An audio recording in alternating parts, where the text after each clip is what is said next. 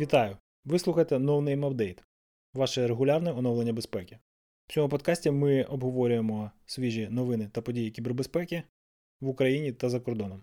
Нотатки до кожного випуску та інші серії нашого подкасту можна знайти на нашому веб-сайті nonamepodcast.org. Підтримати нас можна на Патреоні за адресою patreon.com. Зробити це може кожен, тому що наші плани підтримки починаються від 1 долара на місяць або 10 на рік. Це випуск за 19 лютого 2022 року. Приємного прослуховування. Докладно про головне. Росія продовжує ескалацію агресії проти України у військовій та інформаційній площинах. Минулого тижня українські банки, оборонні відомства та цифрові державні послуги стали цілею для рекордної для України ddos атаки потужністю до 150 Гбіт на секунду. Американська та британська розвідки стверджують, що джерелом атаки є російські спецслужби. З офіційними даними на онлайн-ресурси спрямовувалися до 600 тисяч пакетів на секунду, що не є трагедією для підготовлених систем, та у нашому випадку стало причиною збою. Про саму ddos атаку та причини її успішності не написав лише ледачий, написав і я. Докладний розбір ви можете почитати за посиланням в нотатках. Тут я хочу підкреслити кілька деталей, які, на мій погляд, є важливими у подіях, що слідували. По-перше, українські кіберчиновники, здається, усвідомили безлуздість спроб захиститися від глобальних загроз локальними методами. Кілька державних установ оперативно сховалися за Cloudflare, а на Фейсбук-сторінці Національного координаційного центру кібербезпеки з'явилося запрошення усім атакованим установам звернутися по допомогу з налаштуванням захисту від DDoS на базі сервісів Cloudflare і Akamai. По-друге, американська розвідка стверджує, що DDoS-атака була лише диверсією, яка відвернула нашу увагу від іншої активності росіян, спрямованої на захоплення контролю над критичними системами. Цей доступ може бути використаний ними для виведення з ладу системи життєдіяльності країни під час військового наступу.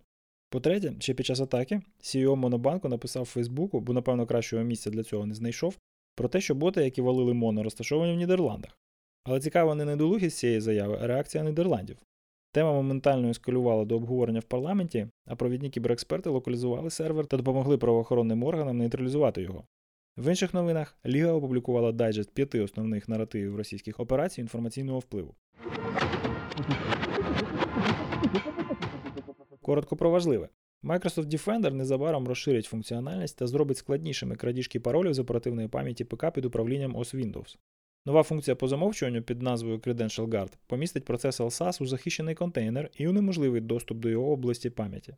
Це зробить Mimikatz менш ефективним, проте подивимось чи надовго. Гонка озброєнь триває. Розробник джейлбрейків для iOS та за сумісництвом етичний хакер Джей Фріман виявив вразливість, що дозволяла зловмиснику створювати скільки заманеться ефіру через ваду в коді проєкту Optimism. Винагорода за багу потягнула на 2 мільйони доларів. ФБР попереджає про загострення загрози типу Business Email Compromise BEC. Ці атаки зазвичай спрямовані на працівників компанії, а зловмисники викрадають доступ до емейлів вищого керівництва, з яких потім надають підлеглим інструкції зі здійснення екстрених платежів. Останнім часом ці атаки еволюціонували та почали використовувати віртуальні зустрічі, на які фальшиві боси запрошують працівників.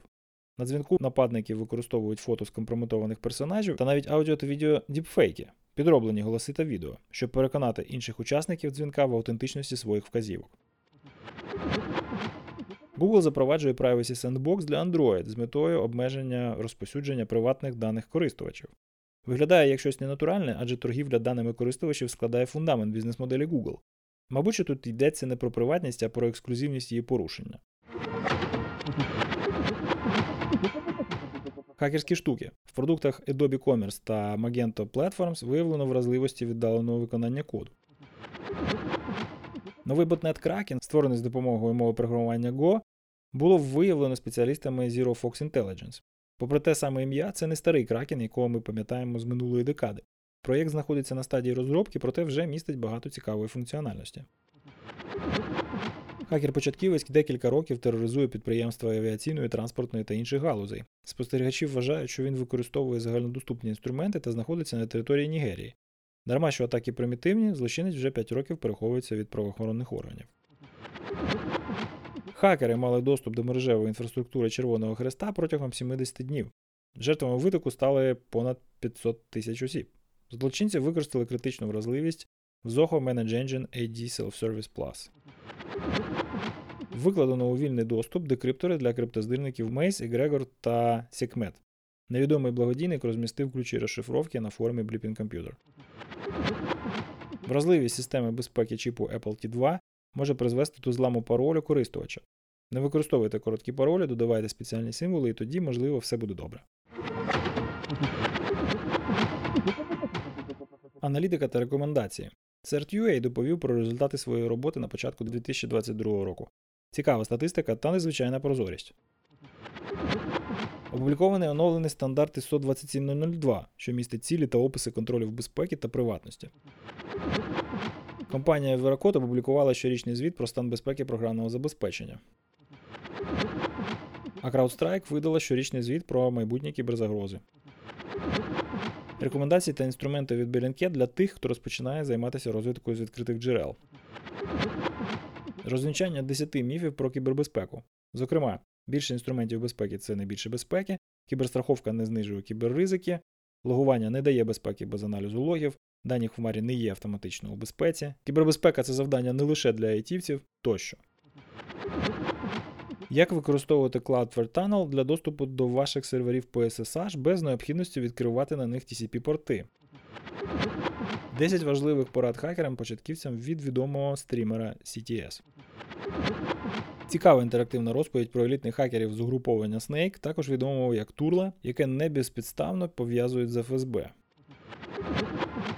І Портсвігер опублікував результати опитування експертів про 10 найвидатніших технік атаки веб-додатків у 2021 році. Анонси та події. Запис вебінару BSG про те, що вчити пентестерам у 2022 році вже на YouTube. Перша в цьому році зустріч у вас в Київ відбудеться 26 лютого.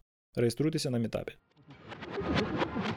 А запис зимової зустрічі у вас в Житомир дивіться в записі на YouTube.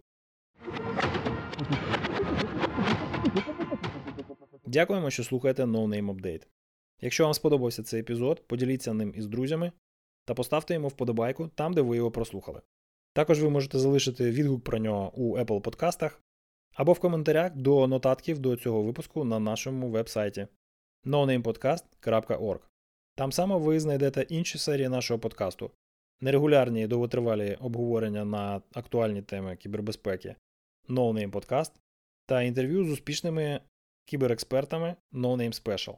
Все це можливо завдяки підтримці наших патронів, яким не байдуже створення україномовного професійного контенту на тему кібербезпеки. Приєднатися до патронів ви можете за адресою patreon.com.